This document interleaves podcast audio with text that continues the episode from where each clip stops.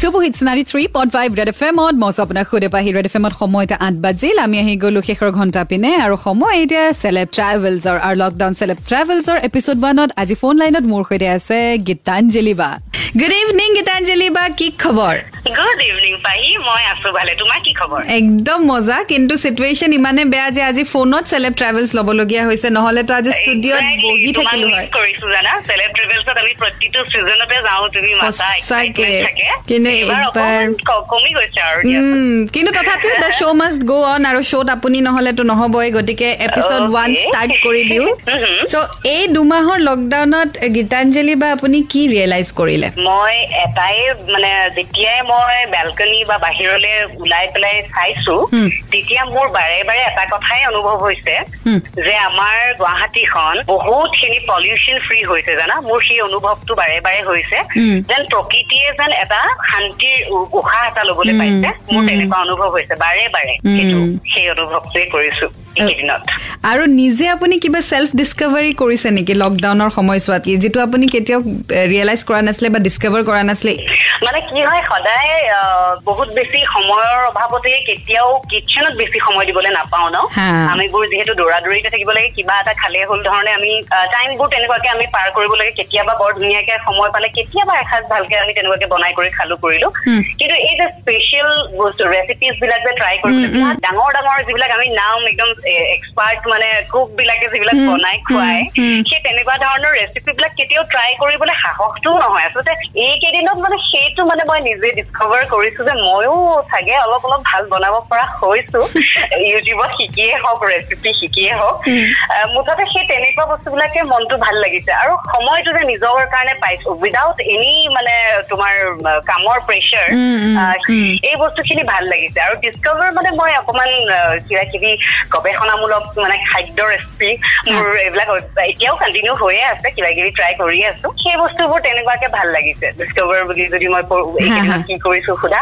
সেইটো এটা পৰিব কিন্তু। আৰু লকডাউনৰ সময়ত আপুনি আটাইতকৈ বেছি কি মিছ কৰিছে বা কাক মিছ কৰিছে? অকে তুমিতো গমেই পোৱা লকডাউনৰ সময়টো একদম আমাৰ বহাগ বিহুৰ আগ- মানে আগমুহূৰ্তত লকডাউনটো হৈ গৈছে ন আমাৰ. যেতিয়া ফুল প্ৰিপাৰেচন চলি থাকে ৰিহাৰ্চেল শ্ব'জৰ। কাৰণে এগ্ৰিমেণ্ট বোৰ হৈ থাকে সেই সময়টোত যেতিয়া গোটেই বস্তুটো ষ্টপ হৈ গ'ল সেই সময়খিনিত বাৰে বাৰে এই বহাগৰ অনুষ্ঠানৰ বা এই ৰাইজৰ মাজলৈ যে আমি গোটেই বছৰটোত এই সময়খিনিৰ কাৰণে আমি অপেক্ষা কৰো ন।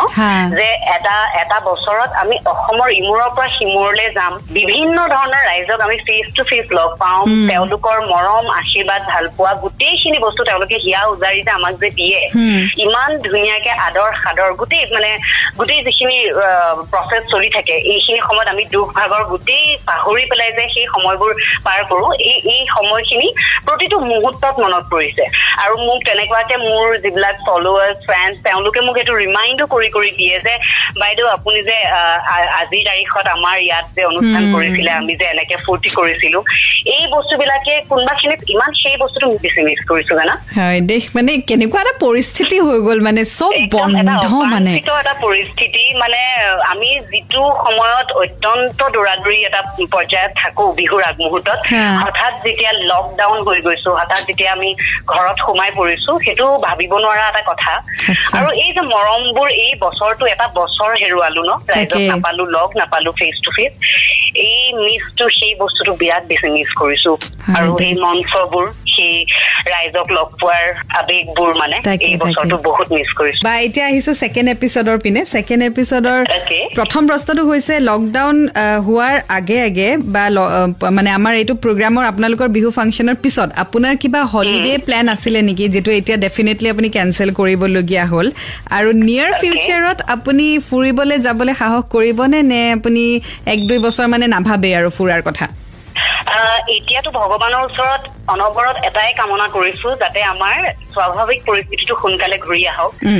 আৰু আমাৰ চৰকাৰে হওক আমাৰ মন্ত্ৰী হওক মন্ত্ৰী মহোদয়ে হওক স্বাস্থ্য মন্ত্ৰী যি ধৰণে লাগি আছে আমি বহুত লাকি। যে কম্পেৰেটিভলি আমাৰ অসমত যদিও বাঢ়ি আছে। তথাপি বহুতখিনি বস্তু কণ্ট্ৰলত আগবাঢ়ি আছে সেইকাৰণে মানে ভগৱানৰ ওচৰতো মানে আশীৰ্বাদ বিচাৰিছো ভগৱানকো কামনা কৰিছো সকলোখিনি যাতে সুস্থ পৰিস্থিতি প্ৰথমতে ঘূৰি আহক। এই মুহূৰ্তত আচলতে মনবোৰ ইমান সেমেকা এটা পৰ্যায়ত আছে। আমি ফূৰ্তি বা ফুৰিবলৈ যোৱা বা কিবা এটা আমি আনন্দ উপভোগৰ যিটো এটা মানসিকতা ন এই বস্তুটো এইখিনি সময়ত মোৰ বিশেষকে নাই। এইখিনি সময়ত মনত এটাই উগুল থুগুল কোনোবাখিনিত সেই শংকা সেই ভয় ভাৱটো আৰু মানে এই স্বাভাৱিক পৰিস্থিতিৰ অপেক্ষাটোৱে আচলতে এই মুহূৰ্তত মনত আছে। আৰু ট্ৰেভেলিং বুলি ক'লে এতিয়ালৈ সেই সেই ধৰণে মানে মানসিক পৰ্যায়টোত নাই যে মই ক'বালে নেক্সট কি প্লেন কৰিম বা কেনেকুৱাকে যাম বা ভাল লাগিব এই বস্তুখিনি তাৰমানে এতিয়াও মই মেণ্টেলি তাৰমানে এতিয়াও সেই বস্তুটো ৰেডি হোৱা নাই ভাবিবলৈ কাৰণে। মাত্ৰ ট্ৰেভেল বুলি যদি একদম ফ্ৰণ্টত দেখা পাওঁ সেইটো আমি গোটেই অসমৰ ইমূৰৰ পৰা সিমূৰ ঘূৰাটোৱে সন্মুখত আছিলে আচলতে। যেতিয়ালৈ পৰিস্থিতিটো নৰ্মেল হৈ আছিলে। আৰু। বা লকডাউনৰ সময়ত আমি চব খুব বেছি ছচিয়েল মিডিয়াত ব্যস্ত হৈ পৰিছিলো। আৰু আৰু এটা হৈছে যিটো হৈছে হোৱাটছএপ হোৱাটছএপত যিটো আমি জেনেৰেল ডেইজত চাগে বেছি ইনভলভ নহওঁ বা বেছি মেছেজেছ নাচাওঁ লকডাউনৰ সময়ত আমি হোৱাটছএপত খুব বেছি কথা পাতিছিলো। চ' আপোনাৰ হোৱাটছএপত কিমান এক্টিভ গ্ৰুপ আছে বা গ্ৰুপত আপুনি একদম এক্টিভ হৈ আছে নে লকডাউনৰ সময়ত নে গ্ৰুপবোৰ চাইলেণ্ট কৰি থৈ দিছে?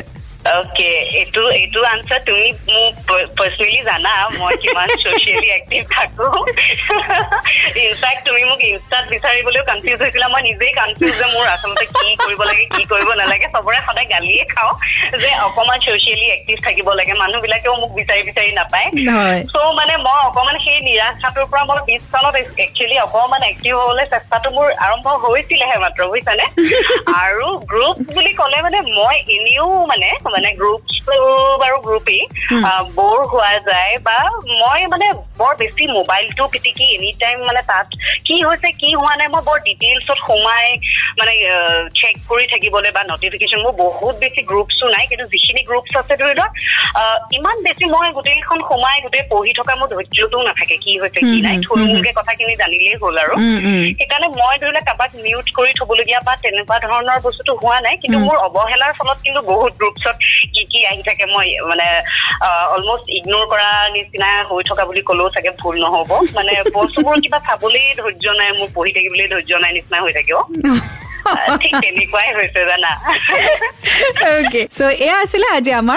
গীতাঞ্জলি বা। এতিয়া কাইলৈ আন এগৰাকী চেলিব্ৰিটি আমাৰ সৈতে থাকিব ফৰ লকডাউন স্পেচিয়েল চেলেব কোন হয় তেওঁ? কাইলৈ শুনিবলৈ নাপাহৰিব। Ninety three point five red F M